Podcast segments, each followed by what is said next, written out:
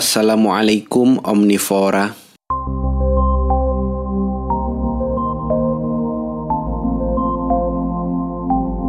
Kita ketemu lagi bareng gua Sifrun di channel podcast gua Cahaya Rasa.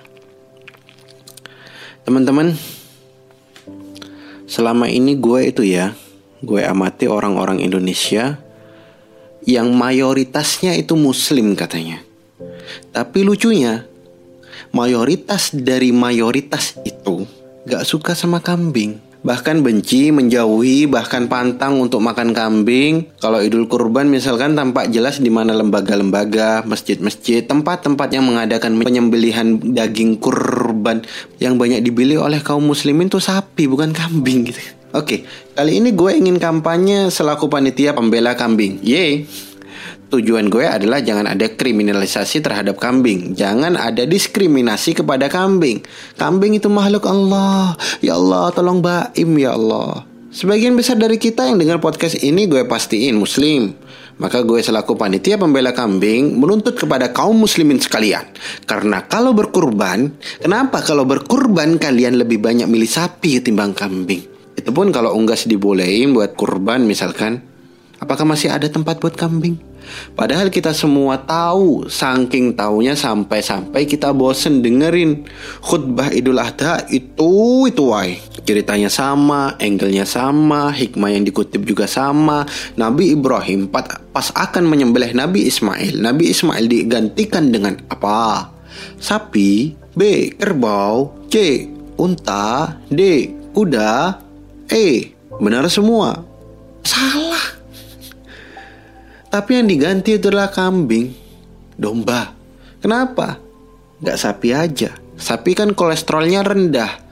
Apakah Allah menginginkan Nabi Allah Ibrahim itu asam urat, kolesterol, darah tinggi, stroke, obesitas? Gak mungkin kan? Kenapa gak unta aja sih? Kan di Arab banyak unta. Ayah sabul insanu ayat roka sudah. Apakah kalian mengira ini semua sia-sia belaka? Gak bermaksud, gak ada perhitungan dari Allah gitu? Tentu ada maksudnya kan? Ittakhadul ghanama fa inna fiha barokah. Perihalalah, manfaatkanlah oleh kalian kambing Karena di dalam kambing itu terdapat barokah. Lihat, sampai-sampai Allah dan Rasulnya memberikan stempel berkat terhadap kambing ini. Kalau sudah begitu, siapa yang berhak dan mampu menggugat stempel keberkahan ini terhadap kambing. Sebagaimana Allah telah memberi stempel kepada iblis bahwa iblis itu sesat dan Abu Jahal, Abu Jahal itu menghuni neraka. Artinya apa? Kalau kita mengatakan kambing itu adalah hewan yang buruk, berpenyakit lah, inilah, itulah, bau lah, kelas rendah lah, maka tingkat kemustahilannya itu semustahil kita membuat iblis bertaubat, semustahil kita mampu mengeluarkan Abu Jahal dari api neraka. Kalau sudah dibilang berkah artinya dari ujung tanduk sampai ujung kukunya yang paling bawah. Artinya dari ujung hidungnya sampai ujung buntutnya yang paling belakang. Itu semuanya berkah. Bulunya berkah, bisa dijadiin pakaian, jaket, selimut. Dan itu berkah. Kulitnya bisa dijadikan aksesoris, pernak-pernik, sabu, dompet, sepatu, tas. Dan itu berkah kulit harimau, buaya, beruang, singa. Meski mahal gak ada berkahnya. Kalau kambing beda, berkah. Susunya berkah, kotorannya berkah. Jadi kalau ada petani di sini ya yang bergulit di bidang pertanian, perkebunan atau yang sejenisnya, bila ada pilihan pupuk yang ingin nanti pupuknya berkah, pilihlah pupuk kandang dari bahannya kotoran kambing, bukan sapi, bukan ayam, kambing, Pak. Loh, yang ngasih isyarat keberkahan ini Rasul.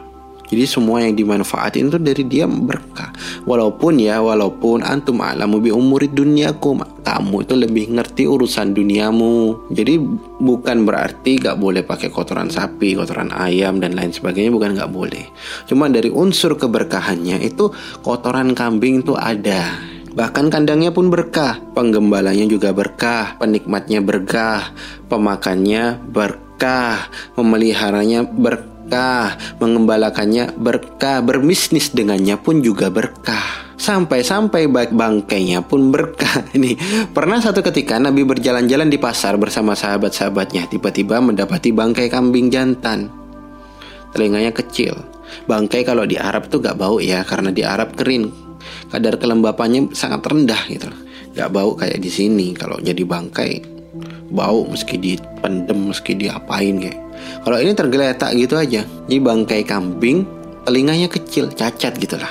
Maka Nabi berkata, siapa di antara kalian yang bersedia membelinya seharga satu dirham? Perlu diketahui ya teman-teman sekalian, harga satu dirham itu anggaplah seharga 60 ribu sampai 70 ribu. Kira-kira sekitar itu. Wallahu alam. Itu tanya Nabi.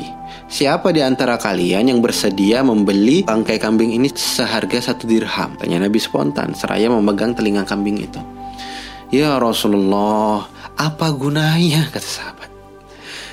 Tak satu pun dari kita yang tertarik atasnya. Gak ada yang berminat Rasulullah. Nabi bertanya lagi dengan pertanyaan yang sama. Siapa yang mau membelinya seharga satu dirham?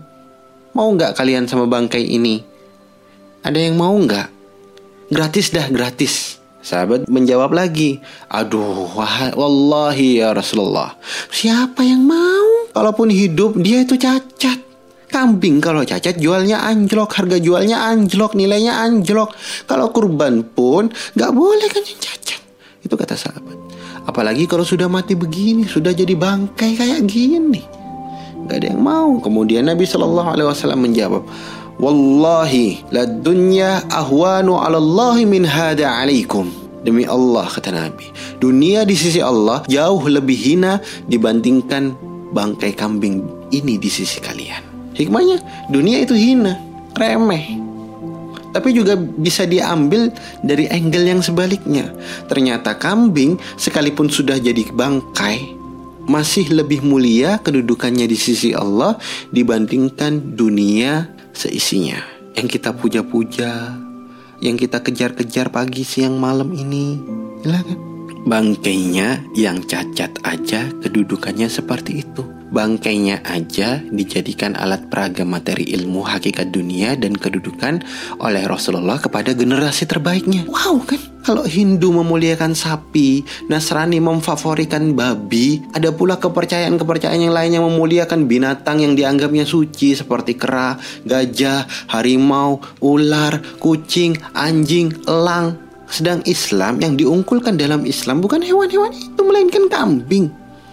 Tapi tentu tidak sampai kayak mereka ya. Tingkat mendewakan atau menjadikan hewan suci disembah dikasih ses sesajen enggak. Enggak sampai segitu. Kalaupun dianggap suci maka kesuciannya itu sekadar dengan hadis ini berasal dari hadis ini. Solu kata Nabi sholatlah. Fi murahil ghanam di kandang kambing. Suruh sholat di kandang kambing. Wamsahu rogamaha fa innaha min dawabil jannah dan usaplah ingusnya sebab ia adalah termasuk hewan surga. Anas mengatakan Nabi itu suka sholat di kandang kambing. Masjid Nabawi itu sebelum jadi bangunan, sebelum selesai pembangunannya, proyeknya belum kelar, sebelum itu jadi yaitu kandang kambing. Ya Nabi sholatnya di situ. Walaupun terkait kotoran dan kencingnya dalam hal kesucian, para ulama fikih memiliki banyak pendapat. Ada yang bilang najis, ada pula yang bilang enggak. Kalau pemahaman mayoritas di Indonesia, kotoran hewan itu najis. Ini konteksnya bukan semua kotoran hewan ya, konteksnya kotoran hewan yang halal dimakan. Kalau halal dimakan, ikhtilafnya banyak, perbedaan ulama banyak. Ada yang bilang najis, ada yang bilang enggak najis. Kalau mayoritas di Indonesia itu anggapnya najis. Kita kan mazhabnya Syafi'i walaupun mazhab Syafi'i perlu diteliti lagi itu. Apakah mazhab Syafi'i Imam Syafi'i sendiri itu menganggap ini najis? Ya silahkan dicek. Tetapi secara umum dalam konteks kotor atau tidak, kotoran dan kencing Nabi itu ulama sepakat ini khobais, kotor, tercela, buruk sehingga gak boleh dikonsumsi manusia. Makan, minum itu gak boleh karena khobais sepakat manusia normal itu memandang ini adalah kotoran, menjijikkan dan kita diharamkan untuk mengkonsumsi makan sesuatu yang menjijikkan. Tapi boleh dimanfaatkan untuk hal lain selama itu tidak haram. Ada kan wacana orang Nasrani bahwa Isa itu dilahirkan di kandang domba? Tahu nggak?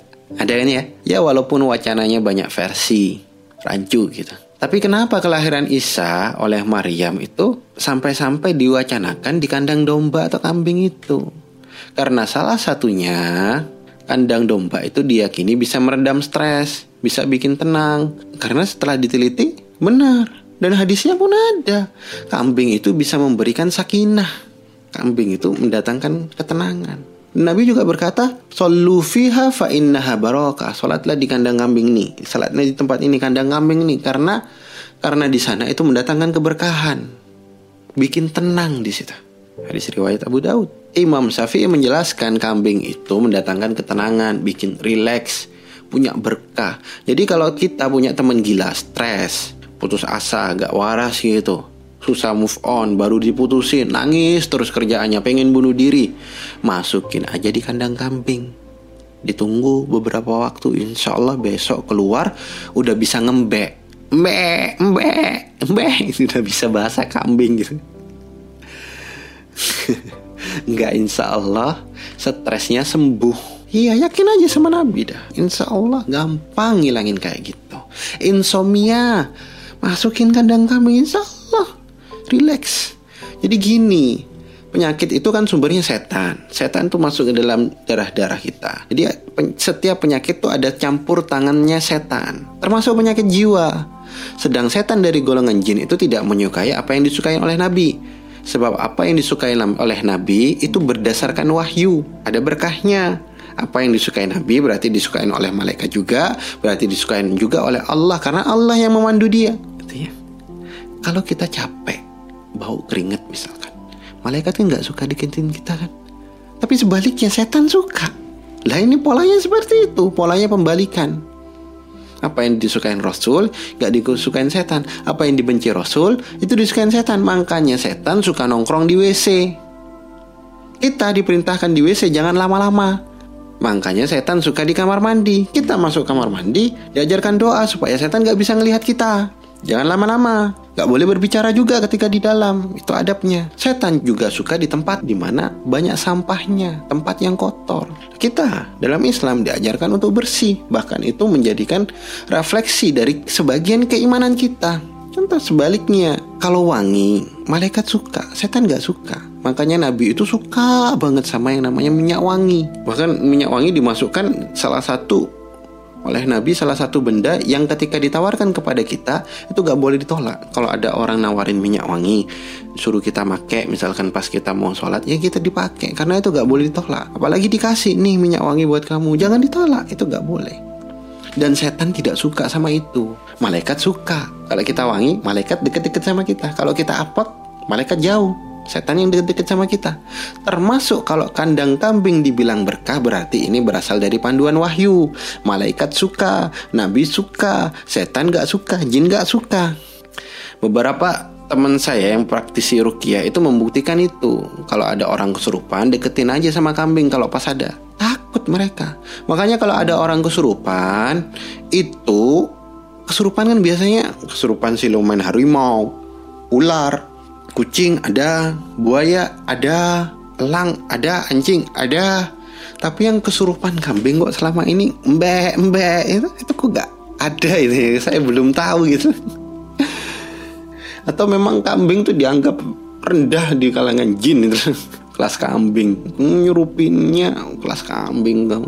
Teman saya pernah satu ketika ngadu ke saya baru-baru ini bahwa dia itu habis dikirimi oleh seseorang yang punya masalah dengan keluarga dia. Dikirimin apa? Santet, kayak guna-guna gitu lah. Dimasuk-masukin jin gitu lah.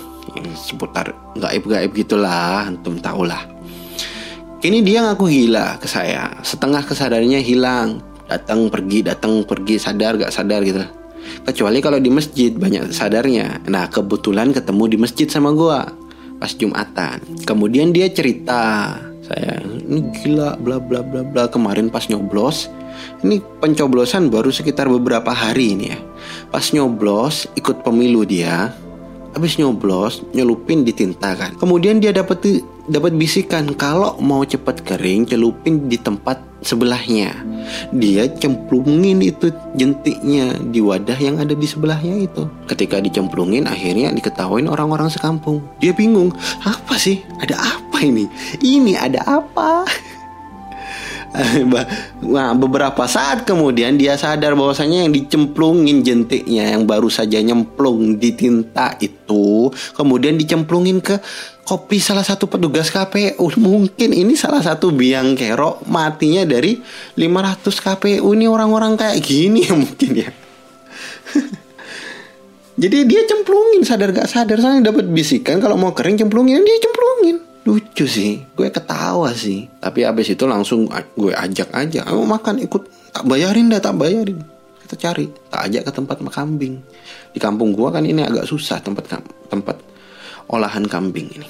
Dianggapnya ini makanan Arab sehingga nggak ada peminatnya gitu loh. Padahal ini bukan makanan Arab, makanan Islam ini. Benar, ketika gue ajak makan kambing, dia suka. Makannya lahap. Habis bersih. Tapi pas malamnya dia nelpon gue. Dia aduh. Cerita bahwasannya dia di rumah muntah-muntah. Iya gue sengaja ngajak dia makan kambing Sebab gue meyakini jin itu gak suka sama kambing. Makan aja kalau memang ada jin di dalam tubuh anda Tubuh teman gue ini pasti dia ini akan muntah-muntah. Muntah beneran. Berarti memang ada. Perlu tindakan yang selanjutnya. Perlu dirukia dan segala macamnya. Setan dari golongan jin itu gak suka sama kambing teman-teman sekalian Gak suka sama apa-apa yang disukai sama Nabi. Gak suka sama apa-apa yang disukai oleh malaikat. Gak suka sama apa-apa yang disukai sama Allah. Itu polanya kayak gitu. Gampang kan memahaminya? Polanya itu kayak gitu. Apa pun dah. Apa pun yang disukain sama Allah Maka setan itu gak suka Apa pun yang disukain sama Nabi, maka setan itu gak suka. Makanya saya sangat menganjurkan kepada teman-teman sekalian supaya kita ini mempelajari apa aja sih yang disukain sama Nabi. Terus berusaha semaksimal mungkin untuk menyukai apa yang disukai oleh Nabi itu. Meskipun, meskipun kita gak suka. Meskipun untuk urusan kambing kita nyium aja muntah, berusaha. Karena Nabi yang suka. Berusaha untuk kita ikut-ikutan suka makin berat kita menyukai kambing, muntah semakin banyak muntahnya itu insya Allah di sisi Allah itu ada ada pahala dan bayaran tersendiri. Insya Allah Nabi itu semakin menghargai Anda, semakin rindu sama Anda. Sukain apa aja yang disukain sama Nabi. Selain kambing juga banyak yang disukain sama Nabi. Dan khusus untuk kambing ini ya, ternyata kambing ini hewan surga dari hadis tadi itu kan. Mereka ini orang dalam lah istilahnya warga setempat, netizen, surga gitu ya. Deket-deket aja sama kambing di dunia. Siapa tahu dengan begitu link kita, link kita dengan kambing ini kelak bisa mempermudah akses kita masuk ke surga. Iya serius ini. Meskipun lucu kedengarannya tapi serius gua. Karena ada hadis itu, hewan yang kita jadikan kurban, kelak dia akan jadi transportasi yang bakal ngantar kita masuk surga. Nah, hewan apa yang paling baik untuk kurban? Apalagi kalau bukan kambing. Karena para rasul mencontohkannya kambing, domba. Nah, domba itu di atasnya kambing ya. Karena salah satunya pahalanya mungkin lebih banyak. Karena setiap bulu kan dihitung pahala. Dan bulunya domba itu lebih banyak. Bagaimana misal kalau ada sapi harganya 10 juta. Satunya ada kambing harganya sama 10 juta. Mana yang lebih baik? Ya kambing sebenarnya. Meskipun daging kambing itu lebih sedikit. Nabi itu pernah kurban sampai 120 domba loh ya untuk dirinya sendiri ya. Pilihlah kambing teman-teman sekalian. Karena ia sangat mampu mengantarkan kita masuk ke dalam surga sebab dia itu hewan surga, warga situ. Jadi jalannya ngerti. Dikasih izin sama satpam, gak perlu ninggalin KTP, gak perlu urus ke RT. Insya Allah lebih mudah masuknya. Tapi untuk mengenai keutamaan hewan kurban ini ada sebagian ulama yang mengurutkan keutamaannya merujuk pada hadis Jumatan. Yang kata Nabi barang siapa pada hari Jumat mandi sebagaimana mandi janabah mandi besar lalu berangkat menuju masjid maka yang pertama itu seolah berkurban sebagaimana berkurban seekor unta Barang siapa yang datang pada kesempatan yang kedua, maka dia berkurban sebagaimana seolah-olah berkurban seekor sapi. Barang siapa yang datang pada kesempatan waktu yang ketiga, maka dia seolah-olah berkurban dengan seekor kambing yang bertanduk. Barang siapa yang datang pada kesempatan keempat, dia berkorban seolah-olah berkorban dengan seekor ayam. Dan barang siapa yang datang pada waktu kesempatan kelima, maka dia berkorban seolah-olah berkorban dengan sebutir telur. Dan apabila imam sudah keluar memberikan khutbah, maka para hadirin itu wajib mendengarkan. Kalau menurut ini Maka ulama mengurutkan yang pertama itu yang afdolnya unta, yang kedua sapi, yang ketiga kambing yang bertanduk, di bawah di bawahnya lagi ayam, ayam ini nggak ada, nggak boleh buat kurban ya. Kambing yang bertanduk, di bawah lagi kambing yang nggak bertanduk, atau apa apalah sesuai dengan jenisnya gitu. Ini pendapat yang lain. Nggak masalah kalau sebagian teman-teman meyakini pendapat yang kedua ini. Kalau saya sih lebih kambing karena yang Rasulullah dan para nabi yang lakukan itu seperti itu. Dan lebih spesifik lagi ini dalam hal dalam hal uh, dalam ini spesifik lagi dalam hal kurban. Kalau ini kan dikiaskan terhadap kurban. Hadis untuk motivasi sholat Jumat datang awal sholat Jumat kemudian dikiaskan dalam permasalahan kurban dipermisalkan dalam masalah kurban Pernah juga satu ketika Nabi dan para sahabatnya melewati satu perkampungan Ansor yang di situ banyak gembalaan kambing, banyak kambing ya berkeliaran. Tiba-tiba kambing itu berkumpul seolah-olah bikin halako mengelilingi Nabi dan berdesak-desakan antara satu dengan yang lainnya. Gak lama kemudian mereka bersujud di hadapan Nabi. Ini sujud penghormatannya bukan sujud penghambaannya. Sebagaimana sujudnya pepohonan dan batu-batuan ketika Rasulullah Muhammad dilantik sebagai Nabi. Maka sahabat terkejut loh kok bisa? Dan Abu Bakar kemudian berkata wallahi ya Rasulullah wallahi sungguh kami ini jauh lebih berhak bersujud kepadamu melebihi kambing-kambing ini ya Rasulullah. Kenapa mereka dibiarkan? Tidak kata Nabi. Karena memang syariat kita syariat bersujud kepada selain Allah itu sudah haram. Kalau sebelumnya itu boleh kayak syariatnya Nabi Sulaiman Nabi Yusuf dan lain-lain. Itu masih ada di dalam cerita sejarah-sejarah kenabian Kemudian Nabi melanjutkan, seandainya aku diperbolehkan untuk memerintah seseorang agar bersujud kepada seseorang lainnya, niscaya aku akan perintahkan seorang istri bersujud kepada suaminya. Dah ini pembahasan suami istri ya. Yang jomblo udah masih jauh. Ini pembahasan beda. Kita sedang bahas kambing, bukan pernikahan, apalagi suami istri. Kambing itu sifatnya mulia teman-teman sekalian. Takzim sama Nabi. Coba lihat tuh tadi sayang sama Nabi, hormat sama Nabi. Dan sifat ini bisa ditransfer kepada manusia, bisa diinjeksi kepada manusia lewat nutrisi yang dikonsumsi oleh manusia. Pernah kan ada kasus yang diceritakan oleh Ustadz Khalid Basalamah itu? Seorang istri mengadukan suaminya kepada Ustadz Khalid. Kata si istri ini suaminya ini gak bisa terangsang terhadap istrinya kecuali melihat istrinya digauli terlebih dahulu oleh laki-laki lain. Bahkan pernah suaminya itu membawa enam orang teman laki-lakinya ke rumah minta untuk digauli istrinya, minta istrinya agar mau melayani mereka, tapi istrinya nggak mau. Haram, ya haram itu jelas lah. Maka Ustadz Khalid bertanya kepada suaminya, pas ada dua satu pasangan ini ngadu, Ustadz Khalid tanya, apakah bapak suka makan babi? Ternyata iya jawabnya. Terkejutlah istri seketika. Tapi begitulah memang hikmah dibalik ya ayuhan nasu kulu mimma fil ardi halalan thayyibah. Hai sekalian manusia, makanlah yang halal lagi baik dari apa yang terdapat di bumi. Ini perintahnya ya ayuhan nas ya, universal. Nggak peduli mau beriman mau kafir kayak semuanya. Nggak peduli agamanya apa. Kenapa? Karena ini efeknya juga universal.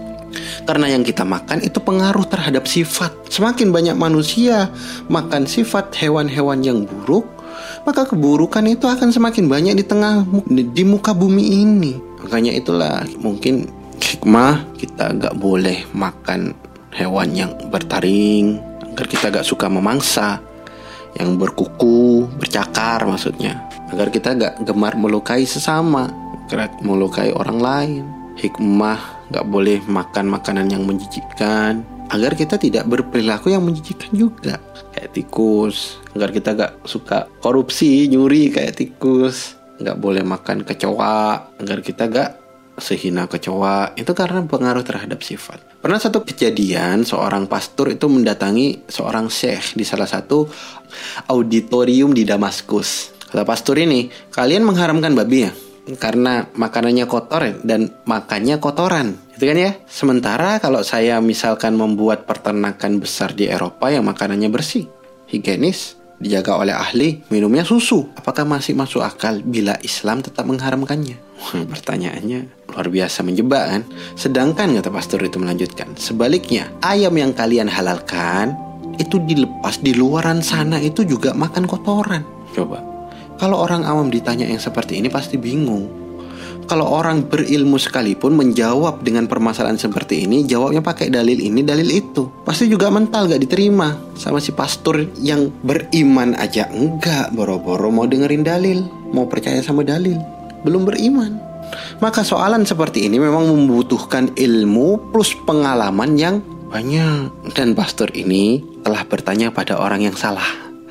Syekh ini kemudian mengatakan baik, tolong Anda tetap berdiri di situ wahai pastor, kemudian berpandu dengan hasil penelitian yang baru Syekh pelajari dan dia meminta kepada panitia untuk mendatangkan tiga ekor ayam, tiga ekor babi masing-masing, dua jantan, satu betina naiklah babi terlebih dahulu dalam satu wadah gitu ya. Ternyata disaksikan oleh seluruh peserta pada saat itu terbukti bahwa babi punya kecenderungan untuk mendapatkan si betina itu caranya maka jantan satu dengan jantan yang lainnya itu saling senantiasa saling merangsang antara satu dengan yang lainnya terlebih dahulu.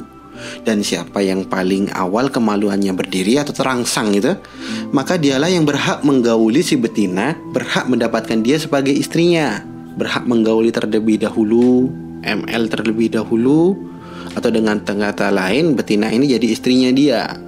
Setelah jantan yang pertama ini sudah puas dengan hubungan yang dilakukan dengan si betina ini, maka dia akan kembali menghampiri si jantan, merangsang si jantan yang kedua ini. Setelah terangsang, maka laki-laki yang pertama ini mempersilahkan jantan yang kedua untuk menghampiri istrinya tadi yang baru saja digauli oleh dia.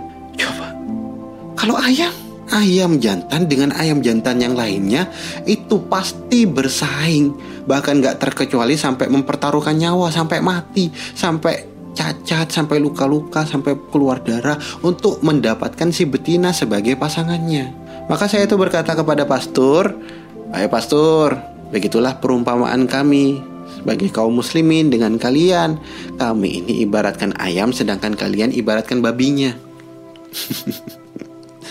keren luar biasa. Tapi ya teman-teman sekalian kalau kita mencermati sifat babi tadi itulah sifat orang-orang yang rusak kepribadiannya jauh dari fitrah. Babi itu menjauhkan fitrah. Sebaliknya kalau kambing mendekatkan pada fitrah sifat-sifat babi itu mirip dengan perilaku LGBT hari ini Mirip banget. Artinya, hampir bisa dipastikan hubungan tindakan penyimpangan seksual amoral mereka pelaku LGBT ini erat kaitannya dengan konsumsi babi. Lihat tuh, makin banyak pelaku dan simpatisan LGBT, senantiasa fenomenanya itu berbanding lurus dengan menjamurnya resto-resto babi di sekitar kita. Bahkan yang kemarin sempat panas itu selama lo baik mau lo makan apa pun nggak masalah karena lo nggak perlu agama untuk jadi orang baik. Gila kan? Ini adalah klaim yang gak beralasan, gak pakai otak, gak pakai ilmu, ngawur asal jeplak. Ya, yang penting laku mungkin buat dia. Dan dia pun pasti makan babi, fitrahnya udah rusak. Perbandingan antara fitrah normal dengan yang tidak normal itu tadi, seperti perbandingan ayam dengan babi. Karena apa yang kita makan mempengaruhi tabiat dan karakter kita. Semakin banyak makan babi, semakin besar peluang kita berperilaku layaknya babi. Dan semakin banyak kita makan kambing, maka semakin besar peluang berperilaku mendekati perilaku para nabi. You are what you eat. Ma ba'athallahu nabiyan illa ru'al gunam. Tidak ada nabi kecuali pernah menjadi pengembala kambing. Faqala ashabuhu wa anta. Qala na'am. Bertanya kemudian sahabat, apakah kamu itu juga wahai Rasulullah? Beliau berkata, iya, aku juga mengembalakan kambing. Aku itu dulu mengembalakan kambing dengan imbalan beberapa kirot. Jadi Nabi mengembalakan dengan imbalan beberapa kirot dari penduduk Mekah. Jadi mengembalakan gembalaan orang Mekah. Ini masa-masa ketika ikut Abi Talib ya. Mengembalakan kambing itu bukan sebuah aktivitas tunggal ya, jangan salah paham ya. Bukan aktivitas tunggal tanpa implikasi. Mengembalakan kambing itu juga berarti kita makan daging kambing, minum susu kambing, berpakaian dari kambing, sehari-hari bersama kambing, interaksi dengan kambing, komunikasi dengan kambing, dan itulah pilihan terbaik yang Allah pilihkan untuk manusia-manusia terbaiknya pilihan-pilihannya. Dalam hal ini para nabi dan para rasul. Untuk manusia terbaik dari Adam, Idris, Nuh, Hud, Soleh, Ibrahim, Lut, Ismail, Ishak, Yakub, Yusuf, Ayub, Suaib, Musa, Harun, Zulkifli, Daud, Ismail, Ilyas, Ilyasya, Yusuf, Yunus, Zakaria, Yahya, Isa, sampai Muhammad. Ini adalah manusia terbaik yang Allah amanahkan untuk mengawal dunia. Mustahil Allah pilihkan sembarangan buat mereka. Mustahil Allah kalau Allah sudah pilihkan kecuali pilihan itu adalah pilihan yang terbaik yang tidak ada yang lebih baik daripada itu. Makanannya yang terbaik daging kambing adalah daging yang terbaik. Bahkan Ali bin Abi Thalib mengatakan siapa saja yang tidak makan daging kambing selama 40 hari maka akhlaknya melemah. Salah satu guru saya yang ahli di bidang tibun nabawi itu punya kecenderungan kalau ketemu sama orang, eh ternyata orangnya gak suka sama daging kambing, gak bisa makan kambing. Dia langsung penilaiannya langsung negatif itu, pesimis terhadap orang tersebut. Dan uniknya, hal itu mesti terbukti loh hingga sejauh ini, senantiasa terbukti loh. Walau alam, selalu ada momen yang kemudian bagi beliau itu begitu tampak kekurangannya, akhlaknya gak bagus lah, gak bisa dipercaya lah ngomongnya gini lah sikapnya begitulah. Selalu ada momen yang kemudian begitu tampak kekurangannya. Ya kalau gue pribadi sih nggak sampai hati. Orang nggak suka kambing kemudian gue langsung nilai gue langsung gue turunin gitu. Gue gak sampai hati selevel itu Cuman saran gue kepada siapa pun Siapa pun kita selama kita ini umatnya Nabi Muhammad Bo ya kita berusaha semaksimal mungkin menyukai apa-apa yang disukai oleh beliau. Termasuk kambing. Sekalipun gak suka. Ya sebagaimana sudah selayaknya para fans mencintai apa yang digemari idolnya. Sampai rela-rela nabung ngumpulin bahkan berjuta-juta. Sekalipun gak masalah untuk beli produknya albumnya filmnya posternya habis buat beli aksesoris tentang dia. Tiketnya jauh-jauh dijabanin nabung berhari-hari dalam jangka waktu yang lama. Dan Nabi ini bukan sembarang idola. Sebaik-baiknya idola ini Nabi. Masa kita setengah-setengah? Kita ini benar-benar mengidolakan beliau menjadikan beliau sebagai uswah hasanah? Enggak sih itu pertanyaan keduanya. Nah kalau bagian kambing yang paling disukai sama Nabi itu yang disukai Nabi kita ya itu paha depan sebelah kanan bagian atas. Nabi itu suka nyembelih nyembelih kambing kan ya. Sedermawan dermawannya Nabi, kalau sudah urusan nyembelih kambing, ya yang namanya sudah nyembelih kambing itu, pasti Nabi ngambil bagian paha depan, atas, sebelah kanan untuk disisakan kemudian dibawa pulang untuk dikonsumsi sendiri. Jadi kalau kita nanti nyembelih kambing atau kurban nanti ya utamakan ngambil paha bagian depan, sebelah kanan, atas. Jangan ambil yang aneh-aneh. Kita yang korban kita mintanya kepala, jeruan, usus, hati, paru, jantung, buntut, buat sop buntut, tulangan, bahkan torpedo kita mintanya ya Allah. Mau ngebom apa gitu torpedonya malah diincar. Ya pantas lah bukannya malah sehat malah sebaliknya itu kan jadi. Nantilah kita bahas singkat insya Allah bagian-bagian mana aja dan untuk apa aja. Berkah sih berkah iya semua dari kambing itu berkah. Tapi itu ada panduannya juga jangan ngasal. Kalau kita diberikan kemampuan untuk milih ya milih yang terbaik.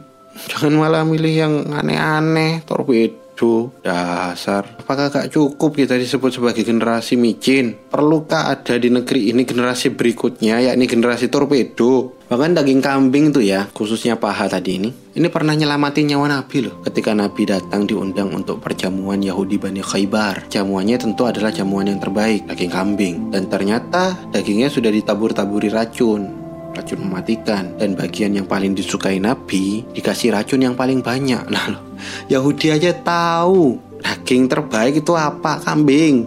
Bagian yang paling disukai Nabi itu apa? Bagian mana? Lah kita. Ya salam itu saat mau dimakan oleh Nabi paha kambing itu malah bicara.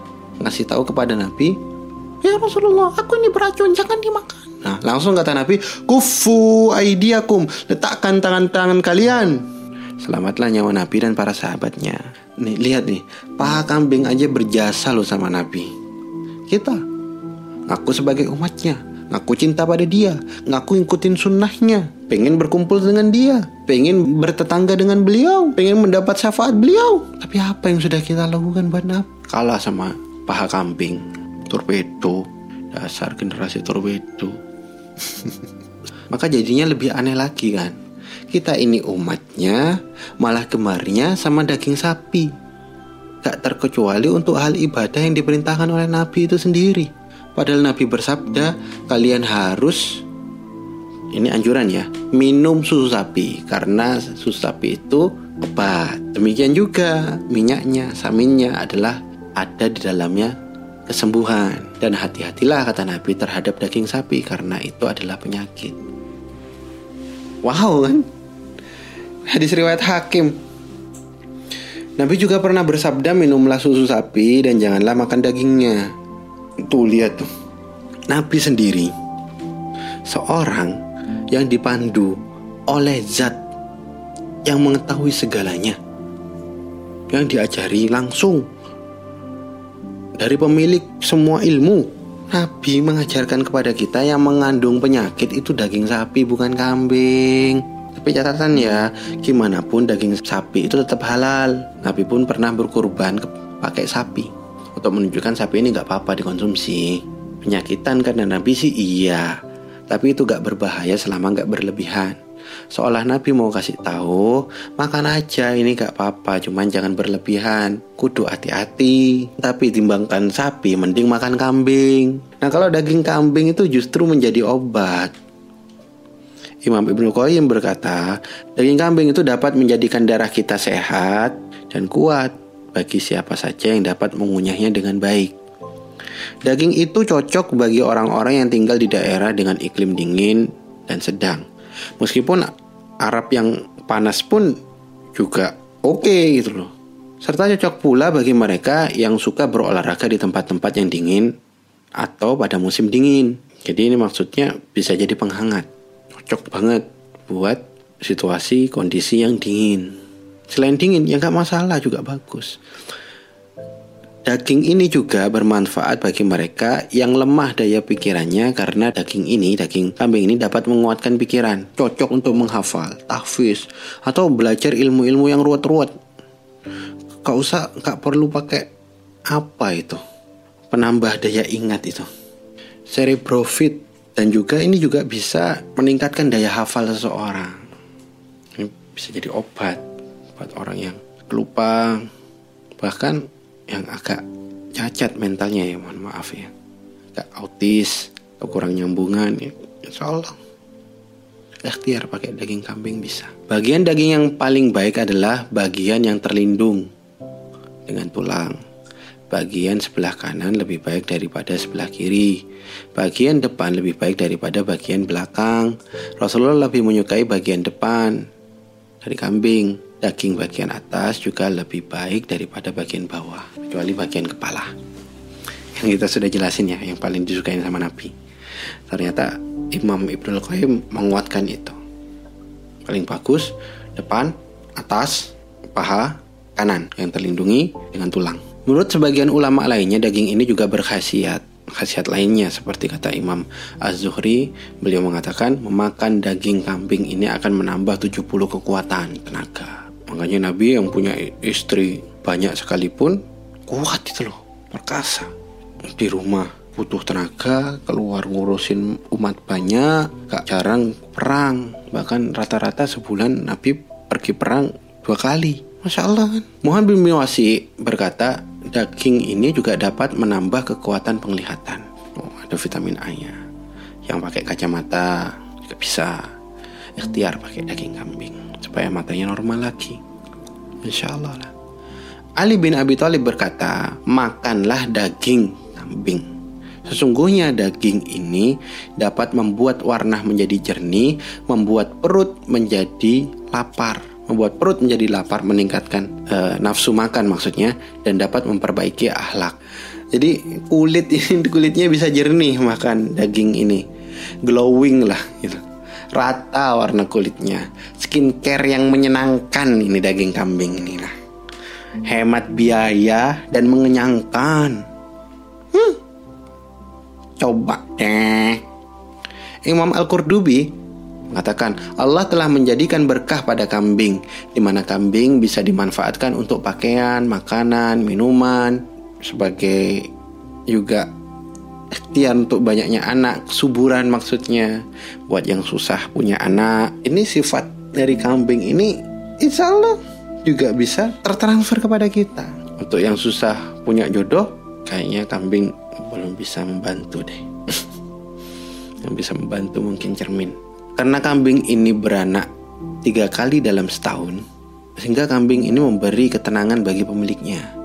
Kambing juga membuat pemiliknya rendah hati, lembut terhadap orang lain. Wow, itu ya teman-teman sekalian.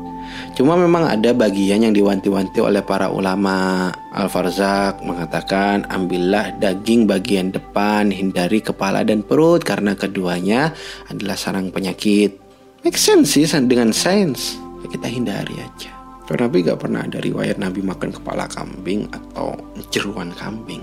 Menurut penelitian dari yang gue baca, yang pernah gue obrolin bareng dokter, bareng praktisi kesehatan, praktisi tibun nabawi dan lain-lain, ternyata daging kambing ini dari India Times misalkan rilis Senin 2016. Daging kambing ini menurut mereka dari hasil penelitian mereka mengandung selenium dan kolin yang bermanfaat untuk menangkal kanker. Bisa juga mengobati anemia, mengobati resiko cacat pada janin, membantu pembentukan jaringan tubuh, cocok untuk membentuk tubuh, aktivis fitness misalkan yang ingin badannya kebentuk, ibu-ibu yang suka yoga, senam, bisa membantu. Bisa juga meningkatkan kekebalan tubuh, membantu mempercepat proses penyembuhan, gue pribadi sih kalau gue sakit gue cenderung udahlah makan kambing udah enak gak pahit kayak obatin.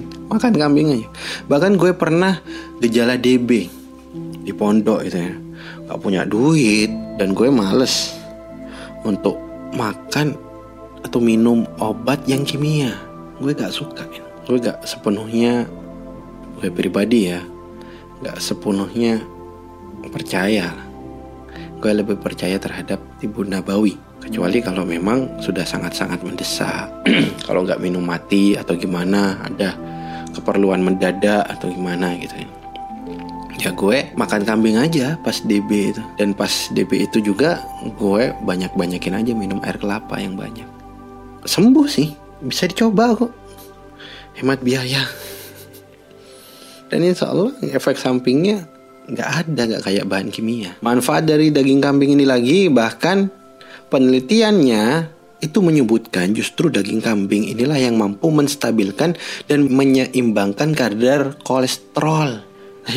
Jadi mitos kalau daging kambing itu bikin asam urat, kolesterol, asam lambung, jantungan lah itu apalah. Gak terbukti secara medis. Itu cuma klaim bahkan justru sebaliknya. Fakta dari penelitian penelitian internasional bahkan, bahkan ungkapan para ulama, serta panduan dari Nabi justru menyatakan sebaliknya. Cuman memang banyak berita-berita pengalaman-pengalaman sakit, desas-desus gitu. gitu ya, yang berasal dari setelah mengkonsumsi daging kambing sakit. Maka ini perlu dicermati secara bijaksana kalau kita berpikir secara bijaksana kan ini bisa jadi bukan karena jelas bukan karena dagingnya. Kalau bukan dagingnya kan bisa terjadi bisa juga disebabkan dipicu dari psikologi pikiran intuisi dari pikiran kita yang sudah terlanjur kadung meyakini bahwa ini adalah sumber penyakit. Jadinya malah kejadian sugesti lah tersugesti ini penyakit penyakit penyakit. Akhirnya kejadian ini penyakit. Kan ana indadoni abdibi Aku itu sesuai dengan perang sangka hambaku. Prasangka hambaku. Kalau kita menyangka bakalan sakit gara-gara makan kambing, bakalan dikasih penyakit sama Allah gara-gara makan kambing, ya sangat mungkin Allah bakal ngasih penyakit gara-gara prasangka kita sendiri. Bisa juga ini disebabkan oleh orang kita Indonesia yang mengkonsumsi bagian-bagian yang sudah diwanti-wanti tadi itu seperti jeruan, kepala tadi. Tapi masih aja kita lahap. enak sih ya, memang enak. Cuma hati-hati. Besar juga kemungkinan disebabkan kalau kita olahan kambing kita itu bumbunya macem-macem sehingga sumber penyakitnya itu bumbunya santan lah apalah gitu cara masaknya juga bisa yang bumbu-bumbu dan cara masaknya ini justru menutupi khasiat daging kambing sehingga nggak sehatnya itu lebih dominan daripada sehatnya. Lalu daging kambing yang malah dijadikan kambing hitamnya dari efek penyakit yang disebabkan. Rasul itu semewah-mewahnya bumbunya Rasul itu ya pakai madu. Jadi sehat ketemu sehat makin menyehatkan. Orang Arab itu padahal kalau makan satu paha itu sendiri Dagingnya besar-besar Gak terkecuali Rasul kan ya? Kayak gitu. Favoritnya kan satu paha sendiri. Tapi kalau orang sana kok sehat-sehat ya? Kita mesti belajar gimana pengolahannya. Jangan salah. Dagingnya ini kan berkah. Dan ini hak kita semua. Kita mesti tahu Kita mesti ngerti. Kita kan muslim Jangan dikira ini makanan orang Arab doang. Tapi kalau gue diajarin sama teman gue yang Arab yang pecinta kambing yang mengatakan kepada gue, saya ini start kalau nggak makan kambing sehari aja, ini kayak sia-sia hidup saya. itu pas pas bilang kayak gitu bisi seperti itu pas kita pergi ke daerah longsor di Ponorogo disuguin makanan ikan sama pemilik salah satu pemilik rumahnya. Dia ngomong kalau gak kambing ini saya gimana? Itu Nah teman saya ini dari Arab Ustadz dan beliau juga mengajarkan kepada saya kalau habis makan kambing supaya netral, supaya eh, zat-zat uh, jahat dari bumbu-bumbu tadi itu bisa hilang, makan dua jumput garam. Setelah makan kambing tuh makan dua jumput garam diemut aja taruh di atas lidah. Insya Allah. Katanya sih ada hadisnya, walaupun hadisnya kayaknya doif deh, lemah kan banyak ya teman-teman orang sinis ya. Ya kayak terkesan menghina sama olahan kambing sih. Katanya kambing ini makanan orang Arab. Tapi gak pernah sinis dengan makanan seperti KFC pizza McD sushi bento ramen dan makanan ala-ala luar negeri lainnya seperti makanan Korea dan sebagainya. Justru malah bangga dan berlagak prestis kalau makan itu. Kambing ini padahal makanan muslimin nih. Dan satu-satunya makanan yang secara spesifik diperintah untuk kita makan. Iya. Akikah? Coba. Boleh nggak kita akikah apa dengan selain daging kambing? Nggak boleh kan? Orang Arab akikah yang disembelih kambing. Orang Afrika akikah yang disembelih apa? Kambing juga. Gak serta merta menjadi jerapah gitu kan? Orang Thailand mau akikah yang disembelihnya apa? kambing nggak serta merta jadi gajah gitu kan orang Cina akikah ya kambing nggak serta merta jadi panda gitu orang Australia nggak serta merta jadi kanguru kambing tetap. Artinya apa? Mau apa pun ras Anda, mau Asia, Afrika, Australia, Amerika, kulit Anda warnanya apa? Merah, putih, hijau, hibiniu, Mexico hibiniu, putih. Selama Anda muslim, makanan Anda yang disyariatkan untuk Anda itu sudah dipilihkan sama Allah sampai dibela-belain jadi syariat. Allah sudah pilihkan untuk Anda ini loh sampai jadi syariat. Sadar nggak sih? Itu kambing. Kan ketika kelahiran laki-laki berarti akikahnya dua kambing, perempuan satu kambing dan kita diperintahkan pihak keluarga untuk mengkonsumsi dari daging kambing itu tadi. Itu tuh syariatnya. Kita diperintah untuk makan, makan kambing. Susunya pun juga sama, khasiatnya luar biasa. Lebih unggul daripada susu sapi. Meskipun susu sapi itu disebut sebagai obat tadi ya. Ini bersaing. Gak setimpang perbedaan antara daging sapi dengan daging kambing. Kandungan vitamin dari susu kambing ini A, B, C, D, E, K-nya tinggi. Mineralnya tinggi, kalorinya tinggi, proteinnya tinggi, senyawanya senyawa dengan manusia. Ini penelitian internasional ya. Sehingga kalau lemak sekalipun di situ itu larinya ke otot, enggak jadi lemak. Macam-macam kandungan nutrisinya karena sangat kaya nutrisi ini. Karena kambing sendiri selain makanannya banyak, ngunyahnya lama sehingga nutrisinya bisa diserap maksimal karena ngunyahnya lama itu tadi, dia juga mampu membedakan mana makanan yang toyib, makanan yang baik buat dia, mana yang enggak. Di Arab saja misal, itu kan ngembalainnya gak jarang di gunung-gunung. Ada yang cuma batu-batu atau pasir. Ya sehingga kambing itu naik gunung-gunung. Kambing itu ya makannya dengan menjilat-jilat lumut di batu-batuan itu tadi yang ternyata banyak mineralnya. Dan kita kan gak mungkin lah makan lumut atau jilat-jilat lumut. Lewat kambing itulah lewat susu dan dagingnya itulah nanti mineralnya yang bermanfaat itu bisa sampai kepada kita. Juga kalau ada rumput atau tumbuhan ditanam pakai pupuk kimia, kambing ini mampu membedakan mana yang kimia, mana yang pupuk alami. Kalau kimia biasanya nggak mau, dia bisa tahu gitu loh. Jadi kambing ini makanan halal tapi gak cuman halal, dia itu toyib. Ya ayuhalladzina amanu kulu min toyibati ma razaqnakum washkuru lillahi in kuntum iyyahu ta'budun. Hai orang-orang yang beriman, makanlah dari di antara rezeki yang baik-baik aja yang kami berikan kepadamu dan bersyukurlah kepada Allah jika kalian itu benar-benar nyembah kepada Allah. Jadi, kalau kita benar-benar beriman, maka ciri kecenderungan, salah satu ciri kecenderungan kita dalam memilih makanan, maka kita akan memilih makanan-makanan yang toyib saja. Dan kambing jelas berada di barisan pertamanya. Ini kaitannya dengan rasa syukur dan keimanan kita. Artinya kalau dalam konteks kambing, orang yang makin banyak makan kambing diniatkan untuk mengamalkan ayat ini, dia diniatkan untuk Allah, maka dia akan menjadi pribadi yang makin sering mengkonsumsi kambing, maka ia akan semakin sering pula bersyukur. Kalau sudah bersyukur, nikmat-nikmat dia di dunia dan di akhirat, Allah akan tambahkan buat dia. Cukup tinggal makan coba. Kurang enak apa? Makin sering kita makan kambing Makin kuat iman dan penghambaan kita. Terus gimana? Kalau kasus kambing makan plastik itu. Kan pernah ada kasus Kasus kayak gitu ya. Kalau yang ngurus gak ideal Gak dikasih makan Lapar berat ya jadinya makan sembarangan. Jangankan hewan Antum pun kalau gak, gak hidupnya higienis Kalau lapar maka apa aja yang buruk-buruk pun dimakan kan gitu. Zat lilin di mie, di buah bisa kita makan Micin kita telan Beras plastik pun kita konsumsi. Padahal kurang ngerti apa kita selaku manusia. Kurang bisa bedain gimana. Apalagi kambing Apalagi gak dikasih makan Dibiarin lapar gitu. Nah susu kambing ini istimewa ya. Bisa ningkatin kepersekasaan laki-laki. Makanya Nabi suka Bagaimana tadi udah dijelaskan Suka minum tiap malam terutama malam Selasa dan Jumat. Ini juga bisa ngobatin darah tinggi dan darah rendah. Unik kan? Kawan saya ini praktisi tibun nabawi, yang praktisi tibun nabawi tadi. Ini suatu hari ibunya sakit diabetes darah tinggi. Maka dikasihnya daging kambing. Minumnya susu kambing. Nah, Masya Allah sembuh. Kalau ada pasien-pasiennya datang, bahkan salah satu pasiennya itu salah satu dokter petinggi di rumah sakit ternama di Yogyakarta. Diperlakukan sama Wallahu a'la sih ya. Semua kuasa Allah memang dan sembuh. Tapi saya paham betul itu perlu keyakinan lebih kalau itu dilakukan zaman sekarang. Ya silahkan teman-teman sekalian menggali lebih dalam itu.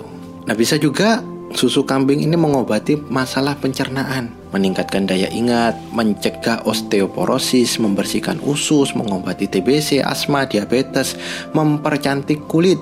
Banyak yang nggak tahu kan kalau kulit-kulit cantik orang Korea itu rahasianya adalah susu kambing ini. Ironis kan? Mereka ini kafir. Konsumsinya adalah minuman favorit Nabi kita. Sedangkan kita enggak. Susu kambing itu juga mampu menjadi pengganti yang paling layak menggantikan ASI. Nabi setelah lepas dari susuan Halimah, minumannya ya susu kambing. Pas hijrah, juga minum sumber energinya susu kambing. Pas Mi'raj, Nabi disuguhin dua gelas yang berisikan khomer dan susu. Di riwayat lain ada tiga gelas susu, homer, madu. Tapi yang masyhur, yang lebih kuat tuh dua. Susu atau homer. Kemudian Nabi memandang keduanya. Lalu mengambil segelas yang berisi susu. Malaikat Jibril kemudian berkata, Segala puji bagi Allah yang telah menunjukkan engkau kembali kepada fitrah suci. Kalau engkau mengambil khamar, maka umat engkau akan mabuk, tersesat dan melenceng. Kalau jadi yang lain kalau ngambil madu berarti umatmu akan terlena dengan manisnya dunia nanti. Susu ini ternyata identik dengan fitrah ya dan mampu membantu manusia untuk kembali kepada fitrah asalnya yang suci, bersih, putih. Cuman pertanyaannya, pas Isra Mi'raj itu susu apa yang disuguhkan? Ternyata susu kambing. Di antara susu-susu yang macam-macamnya banyak ini ternyata yang paling dekat dengan fitrah yang kalau kita konsumsi paling mampu mendekatkan kita pada fitrah adalah susu kambing itu. Pernah Nabi juga berkata, kelak akan tiba satu masa ketika harta yang paling baik adalah kambing yang digembalakan menyusuri perbukitan dan lembah-lembah tempat turunnya air hujan karena dia lari menyelamatkan agamanya untuk menghindari fitnah. Kambing ini ternyata bisa melindungi. Kambing ini dekat dengan fitrah, mampu memelihara fitrah dan diisyaratkan akan menyelamatkan fitrah kita, agama kita. Kan Bani Adam fitrah awalnya muslim. Fa'bawahum yumajisani au yunasirani. Maka orang tualah yang orang tua mereka lah yang membuat kemudian mereka memiliki pemahaman seperti Nasrani atau Yahudi dan pemahaman-pemahaman lain selain mereka itu. Tapi lucu ya, kalau ada data yang menyebutkan bahwa pengimpor susu kambing terbanyak itu Yahudi, kedua negara negeri Korea, Anyong. Makanya di Korea cantik-cantik gitu ya, ganteng-ganteng, mulus gitu. Lebih lucu lagi saya dapat info dari salah satu ustadz Malaysia kalau orang Israel itu bilang ke produsen susu yang ngekspor itu tadi minta jangan kalian berikan ini jangan biarkan minuman ini sampai kepada orang muslim. Gimana caranya? Muslim jangan mengkonsumsi apa-apa yang berasal dari kambing. Ini susunya nggak boleh Dagingnya nggak boleh. Lucu juga kan, bila medis yang sekarang dikawal oleh peradaban barat dan barat sendiri itu dikuasai oleh Yahudi dengan embel-embel medis yang nggak tahu sumbernya dari mana itu, yang nggak jelas sampai kemudian yang jelas ini sampai pada kita, kita didoktrin daging kambing itu berbahaya, berpenyakit, bikin darah tinggi, kanker, jantungan, kolesterol, stroke gitu. Sehingga kita menjauhinya sehingga harganya pun turun di pasar nggak begitu berharga sedangkan daging konsumsinya Yahudi itu ternyata kambing. Yahudi sendiri itu mengkonsumsi kambing. Kebab Yahudi itu dari kambing. Kita pernah nggak sih mempertanyakan kenapa sesuatu yang berbau berbau kambing itu senantiasa konotasinya negatif? Kambing hitam ini menyatakan pihak yang tidak bersalah tapi disalahkan negatif. Adu domba menyatakan perilaku buruk di mana saling mengadu antar pihak. Kelas kambing menyatakan level kelas rendahan, kecil. Sebaliknya, kelas kakap itu kelas yang high, tinggi, besar. Padahal kambing sama kakap besaran mana? Dan mengapa mesti kambing? Kambing ini selalu identik dengan hal yang buruk Soalnya ada rekayasa yang memperburuk citra terhadap apa yang digemari sama Rasul. Dalam hal sayur maupun buah misalkan. Rasul kan suka labu. Kalau kita suruh berpikir tentang labu, sebuah buah yang warnanya oranye, bentuknya bulat, apa yang ada di benak kita? Halloween, horor, ngeri, seram, mencekam, hantu. Padahal menyeramkan apanya? Itu kesukaan Nabi. Buah yang Allah hadirkan untuk menyelamatkan Yunus setelah Yunus keluar dari perut ikan. Buah yang Allah hadirkan untuk menyelamatkan Yunus setelah Yunus keluar dari perut ikan. Ada juga salah satu sembahan mitologi Zionis namanya Baphomet yang kemudian menjadi filosofi dari pentagram itu. Yang kemudian juga berperan membentuk framing bahwa kambing ini erat hubungannya sama setan, iblis, dan pemuja setan gak ketinggalan Dajjal dan pengikut-pengikut Dajjal juga. Pertanyaannya sekarang, citra yang awal, yang benar itu yang mana? Nah ternyata Baphomet itu baru menjadi mitologi satanis pada abad 19 Sedangkan kegemaran Nabi terhadap kambing sudah terekspos sejak abad ke-7 Berarti ini fix upaya pembalikan opini. Lawong yang diceritakan Al-Quran awalnya Yang sesembahan Yahudi itu sapi. Samiri bukan kambing. Walakot ja'akum Musa bil bayyinati Summat takhottumul ijla min ba'dihi wa antum zalimun. Ini kan menceritakan tentang Musa Musa yang pernah datang membawa bukti-bukti. Mukjizat yang macam-macam begitu banyaknya. Nabi yang paling banyak mukjizatnya. Tapi Yahudi tetap aja menjadikan anak sapi sebagai sesembahan ketika ditinggal sebentar sama Musa. Wantum dolimun dan sebenarnya kamu itu dolim. Nih lihat, yang disembah pertama itu sapi. Yahudi itu yang mengagumi, yang dikagumi itu awalnya sapi. Kok bisa jadi kambing? Ternyata ceritanya dahulu pasukan satanis cikal bakalnya dari pasukan Knight Templar yang bergabung pada barisan salibis pada itu. Simpelnya dulu Nasrani, Yahudi, dan pemuja setan berada dalam satu barisan melawan muslimin di dalam perang yang kita kenal sebagai perang salib. Namun di perang salib mereka itu tak kunjung menuai kemenangan di hadapan kaum muslimin yang dipimpin Salahuddin al-Ayubi. Maka mereka pun kagum terhadap ajaran tak terkalahnya yang dijunjung tinggi oleh Salahuddin ala Yubini yakni ajaran yang dibawa oleh Muhammad. Lantas mereka kemudian membuat sebuah ritus yang digambarkan dengan hewan kegemaran Nabi Nabi Muhammad yakni kambing yang diberi nama Baphomet yang awal namanya adalah Mahomet bah. Bahasa Latin dari Muhammad. Karena mereka kagum terhadap Muhammad.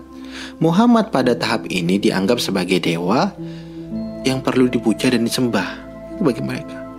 Ada juga yang beranggapan dari sudut pandang lain, bukan karena kanggung. Justru mereka itu begitu memakai nama Mahomet, tapi justru untuk menjadikan bahan olok-olokan terhadap Muhammad dan ajarannya. Simbol bulan terang di kanan atas dan simbol bulan gelap di kiri bawah itu silakan searching Baphomet gitu ya. Adalah perlambangan anti-Islam. Kan mereka dasarnya anti agama. Anti Kristus mereka kemudian Knight Templar itu membalik salibnya salib terbalik. Dan bulan gelap dan bulan terang ini adalah perlambangan anti-Islam, yakni keinginan membalas dendam dengan menghancurkan Islam yang kerap dilambangkan dengan bulan sabit di zaman Salahuddin. Zaman Salahuddin itu Islam suka pakai lambang bulan sabit. Jadi pengen dihitamkan, diredupkan, dibawa kepada kegelapan ajaran Islam ini. Mereka itu kesel karena selalu kalah sehingga melampiaskan dengan cara yang sedemikian. Ada pula yang beranggapan pemilihan hewan kambing sekaligus berfungsi mengolok-olok Tuhan. God dengan God, G-O-D dengan G-O-A-T, mirip. Jadi ibaratkan ini kayak parodi itu loh, dimelenceng-melencengkan gitu. Jadi jangan dikira yang mengembalakan kambing itu hanya untuk aktivitas mengembalakan saja tapi juga bisa menyangkup seputar ekonomi, tapi juga bisa menyangkup seputar medis, politik, psikologi, dan pengaruh penguasaan terhadap dunia. Sebagaimana isyarat dalam hadis akhir zaman, di mana penggembala kambing kelak akan berlomba-lomba membangun gedung-gedung tinggi. Apakah ini hanya merujuk pada pemaknaan bangsa Arab bahwa Arab yang semiskin itu kelak akan bergelimang harta dan terfitnah dengan kemewahan-kemewahan dunia? Barangkali besok itu bisa ditemukan hikmah korelasi kambing yang lainnya. Ternyata korelasinya gak hanya kesuksesan akhirat, barangkali esok ditemukan hikmah lain. Hikmah kolerasi kambing gak hanya bisa membuat kita sukses di akhirat, tapi juga sukses di dunia dan penguasaan dunia. Karena arahnya sudah kayaknya mulai ke situ deh. Yahudi yang sedang menguasai peradaban dunia, uniknya kini menjadi kaum yang dominan dalam hal konsumsi kambing. Kita tahu orang Yahudi cerdas-cerdas dan susu kambing dan dagingnya mencerdaskan. Kita tahu kambing itu membentuk mental kepemimpinan yang visioner dan Yahudi kini memimpin dunia dengan visioner. Ya meskipun visinya itu buruk dan berbahaya buat manusia. Ya silahkan aja yang memiliki kemampuan mumpuni menggali ini lebih dalam. Loh ini kan omongan Nabi Jawamiul Kalim Maknanya selalu dalam Sangat memungkinkan memiliki makna yang banyak Selalu relate sepanjang zaman omongannya Nabi itu Hadis Nabi karena kambing ini memang adalah hewan yang Allah peruntukkan untuk pendidikan, kepemimpinan tak ter tak terkecuali para nabi dan rasul, tak terkecuali Muhammad manusia terbaik, nabi terbaik, rasul terbaik sekalipun. Peta kehidupan Muhammad secara garis besar dibagi menjadi dua kan, fase Mekah dan fase Madinah. Di fase Mekah ada fase kenabian, ada sebelum kenabian. Fase sebelum kenabian ialah fase yang Allah skenariokan sebagai fase persiapan dalam proses pembentukan Muhammad selaku Rasul terbaik. Fase proses pembentukan yang paling awal adalah fase di mana beliau bersama keluarga Halimatus Sa'diyah, di mana aktivitas dominan beliau, mainnya, hari-harinya, kerjanya, itu bersama kambing. Bahkan fase pembersihan jiwa terjadinya operasi berteknologi ilahi tingkat tinggi itu, proses pengeluaran setan dan sifat-sifat tercela dengan cara dibelah, dicuci pakai air zam-zam kemudian dimasukkan kembali berikut transplantasi, akhlak terpuji, injeksi ilmu, iman, tauhid, dan hikmah itu kejadiannya ketika mengembalakan kambing pada kisaran usia 4 tahun. Para pengembala kambing secara alamiah dididik menjadi karakter yang mampu menyelesaikan problematika umat. Itu kata Ibnu Hajar. Dan memang demikian, wahyu mengisyaratkan bahkan lebih kompleks. Kambing itu punya sifat kalau makan lama. Mungkin dietnya ngikutin sunnah Nabi kali ya. Allah alam. Terus sudah lama banyak juga. Nah, sifat ini melatih pengembala sabar menunggu, mendahulukan keperluan yang lainnya, membuat mereka banyak merenung, tafakur, tadabur, apalagi kalau lokasinya di alam terbuka. Ya, gembala gembalakan kambing indoor juga kayak gimana ya, nggak kebayang sih. Wal fakhru wal khuyala inda ahli khoili wal ibli. Kesombongan kata Nabi dan kekerasan hati itu terdapat pada penggembala unta dan kuda. Wasakinah wal waqr fi ashabis sa'i. Adapun ketenangan hati, kerendahan hati terdapat pada pengembala kambing. Kan kalau mengembalakan unta itu kan perlu teriak-teriak sehingga orang-orang pengembala unta itu cenderung kasar dan keras memang. Sedang kambing nggak bisa dipanggil. Sehingga pengembalanya cenderung ulet, open, telaten. Soalnya kalau mau ngurusin ya mesti didatengin satu-satu. Sehingga kalau kita pelajarin sejarah lebih luas lagi, pemimpin-pemimpin hebat dalam Islam itu bisa dipastikan pengembala kambing dan mereka punya kesamaan kecenderungan perilaku yang sama, sama-sama suka belusukan. Belusukannya diam-diam ya, bukan versi bawa kamera, bawa wartawan terus gak nyelesain apa-apa, cuma ceritanya aja selesai-selesai ini memang berusukan yang dilakukan memang dari hati. Memang diperuntukkan untuk rakyat. Prime time untuk rakyat, untuk ngurusi rakyat. tanpa menyusahkan rakyat, tanpa menghebohkan rakyat. Gembala unta itu membuat hati tinggi. Kenapa? Karena naik unta itu bikin bus busung dada. Naik kuda pun bikin busung dada, angkuh. Bikin kita sombong. Kalau ngembalakan unta ya dinaikin salah satu untanya nggak mungkin dituntun semuanya ya ketinggalan lah kita sehingga kita cenderung lebih malas cenderung merasa bangga dengan kedudukan yang lebih tinggi di sekitarnya. Sedangkan melihat kedudukan yang lainnya itu lebih rendah daripada dia. Tapi kalau kambing nggak bisa. Kalau mau mengembalakannya ya kita jalan bareng. Sehingga rasa sayang terhadap binatang rasa rasa perasaan sesama itu semakin tumbuh rendah hati, makin tawadu dan tahu diri, tanggung jawab yang tinggi itu bisa tumbuh dari situ. Rasul itu ya. Karena sudah terbiasa membalakan kambing ketika ngikut orang tua angkatnya Halimatus Sa'diyah di Bani Sa'ad Maka pas kemudian ngikut pamannya Rasa tanggung jawab dan ahlat, terpu dan ahlat terpujinya itu Efek membalakan kambing itu tercemin dari gelagat dan pola pikirnya Beliau itu ikut sekitar 7 sampai 8 tahun tapi beliau sudah tahu kalau Abi Thalib ini baik, gak membeda-bedakan anak kandungnya dengan anak asuhannya. Adil, tapi beliau juga paham Abi Thalib ini anak-anaknya banyak, sedangkan dia ini miskin, pas-pasan gitu lah. Buat makan aja udah kebanting-banting. Jadi setiap disuguhkan makanan, meskipun Nabi diajak untuk makan bareng-bareng, Nabi Muhammad kecil ini cenderung melipir menjauh agar anak-anak Abi Thalib saja yang makan. Dia paham kedudukannya. Kalau beliau ini cuma numpang. Bahkan gak cuma itu, ini kecil loh, 7 sampai 8 tahun loh. Umur segitu sudah mikir gimana caranya mandiri dan membantu ekonomi orang tua asuhnya dan orang lain juga. Meskipun kekurangan di rumah Abi Thalib, Nabi itu gak pernah berpikir skenario gimana caranya merebut makanan.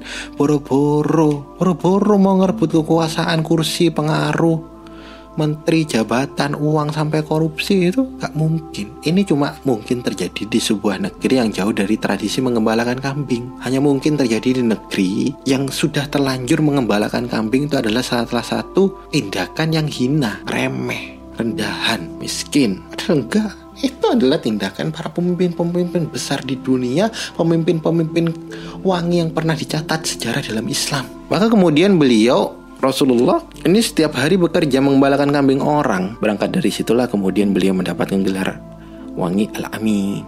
Sang terpercaya barulah kemudian menjadi pemimpin selayak-layaknya pemimpin. profesi itu jelas mempengaruhi karakter kok. Sebagaimana kebiasaan itu membentuk karakter. Jujur ya, gue berandai-andai kalau nanti gue punya anak, min ya. Atau bahkan sekaligus punya anak asuh gitu, yang pondok atau sekolahan leadership lah. Mudah-mudahan bisa tercapai ya, amin. Mudah-mudahan ya. Punya lahan padang rumput yang luas banget ada dombanya, ada kambingnya yang banyak. Gue pengen mereka dididik dengan basic kepemimpinan ala gembala kambing.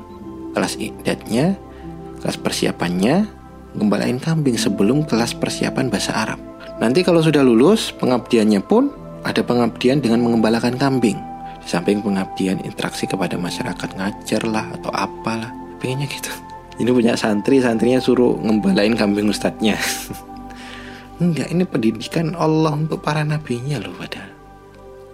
Ya pengennya sih gitu. Doain aja ya teman-teman sekalian. Amin gitu.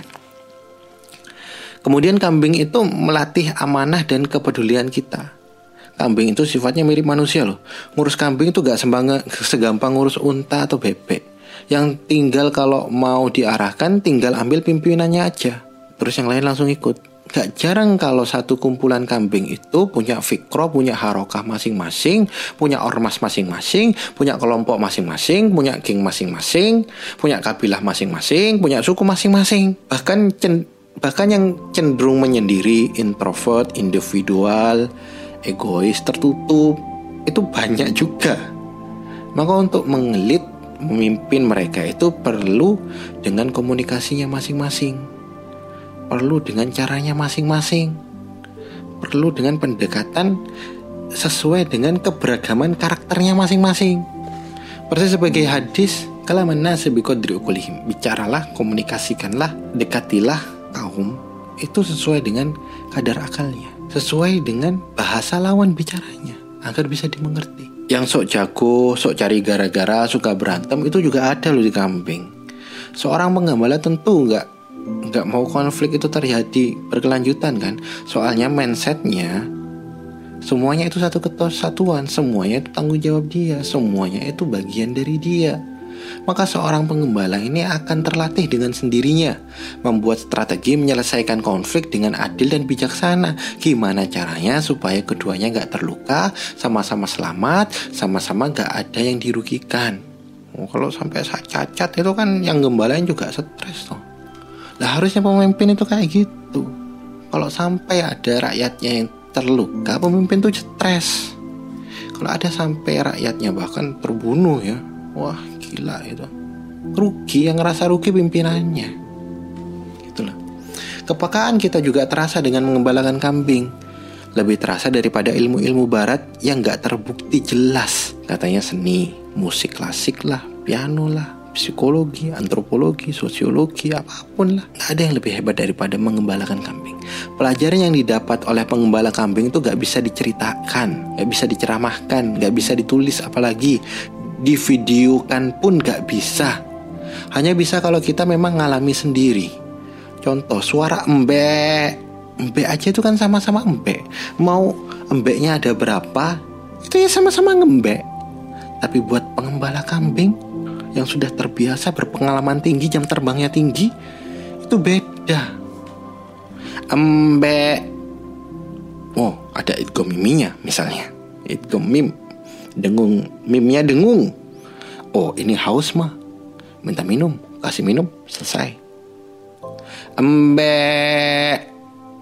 Oh, panjang tiga harokat. Oh, ini lapar. Embe. Oh, lima harokat wajib munfasil. Oh ini maksudnya tolong, embeknya adalah tolong. Oh berarti sedang ada ancaman ini. Ada maling kalau enggak hewan buas ini di kandang. Mbek, singkat padat jelas, idhar. Oh ini mah minta kawin, pengen segera kawin ini. Jangan, segera. Mbek, samar-samar, ikhfa. Oh ini sedang sakit, meriang. Embe ada vibrasinya. Oh ini sedang kesakitan. Kakinya kejepit. Atau kelilit sama tali hal-hal sekecil ini ini melatih para pengembala kambing itu kelak mampu memiliki kemampuan untuk menerjemahkan bahasa kaum di bawahnya. Coba kalau sudah jadi pemimpin, aduh berguna sekali. Coba contoh deh, kalau kita sudah jadi presiden, lagi jumpa pers nih, sama-sama teriak pak, pak, pak. Kalau sudah biasa ngembalakan kambing itu peka, tahu, pak. Oh, ini sekolahannya kemahalan pak. Pak. Oh, ini maksudnya BBM kok naik sih pak? Pak. Oh, ini minta tolong jangan digusur rumah kami, Pak. Pak, oh ini cuma minta selfie. Jangan semua Pak, Pak, Pak, Pak disamakan. Oh, semuanya ini sedang minta selfie sama saya. Akhirnya diselfiein semua. Ya gak nyelesain masalah. Lah lihat gimana Umar ketika belusukan malam-malam gak ada yang tahu. Kemudian mendapati seorang ibu yang yang merebus batu dan memasak pasir untuk anaknya. Gak perlu banyak tanya, gak perlu in investigasi, gak perlu interogasi. Langsung saja Umar berbalik pergi ke Baitul Mal ambilin semua bahan makanan di situ yang mampu dia bawa sebanyak-banyaknya sampai sekelas dan sebesar Umar pun tergopoh-gopoh bawanya sampai-sampai ajudannya itu bingung ini nemenin Umar loh mana-mana ada apa ini Umar dia nyoba nanya Umar malah marah Dah, kau gak usah ikut-ikutan, diam aja kau. Sungguh, kalau ada anak kambing yang kelaparan karena belum makan, yang dimintai pertanggungjawaban itu aku, bukan kamu. Tambah bingung ajudannya. Lihat, begitu pekanya terhadap rakyatnya. Bahkan seorang ajudan pribadinya sekalipun tak sempat mampu menerjemahkan dan membawakan apa yang menjadi beban amanah seorang pemimpin yang berbasis gembala kambing ini. Jadi pemimpin itu kalau sudah hebat, beban kepemimpinannya itu tidak pernah dilemparkan kepada menterinya, tidak pernah dibebankan kepada stafnya, apalagi apalagi kepada rakyatnya. Gak pernah kabur atau ngeles bilang bukan urusan saya. Itu anunya. Kalau ada yang demikian, saya sarankan untuk ngomong kambing atau istilahnya dipindah, kantornya dipindah, rumah dinasnya dipindah di kandang kambing supaya belajar ini loh. Ini nggak main-main loh supaya belajar. Umar datang langsung ngasih dan masakin dengan sebaik-baiknya cara masak. Ulet telaten sampai disuapin anak itu sambil dengerin kekesalan ibu umpatan umpatan umpatan ibu itu yang jelek-jelekin Khalifah Umar tapi hebatnya Umar itu diem aja justru introspeksi muhasabah terhadap dirinya Umar itu gak pernah minta cek tolong dicek IG saya, Twitter saya ini lo saya siapa. Gak pernah ambil kesempatan kampanye. Bu, saya itu Umar, lihat aslinya saya baik kok. Kalau saya mimpin lagi insya Allah bisa lebih baik kok. Besok pemilu coblos saya ya. Biar dua periode. Enggak. Im karakter penggembala kambing itu enggak gitu. Umar diem, malah sedih, malah muhasabah, nggak marah, nggak pernah merasa ini pencemaran nama baik, nggak pernah menuntut sidang, nggak pernah memberikan titah untuk tangkap, nggak pernah ada kepikiran ibu-ibu itu dikriminalisasi, dipersekusi, nggak pernah. Padahal Umar mampu melakukan itu semua. Justru Umar malah merasa, aduh ini semua salah saya. Oh yang tanggung jawab itu saya. Masya Allah Mudah-mudahan kita Pemimpin kita itu kayak Umar ya Mudah-mudahan Indonesia senantiasa Punya pemimpin berbasis mengembala kambing Udah Kayak panjang ini Sampai capek aku. Udah mau istirahat dulu ya. Bye bye Wassalamualaikum warahmatullahi wabarakatuh. Omnivora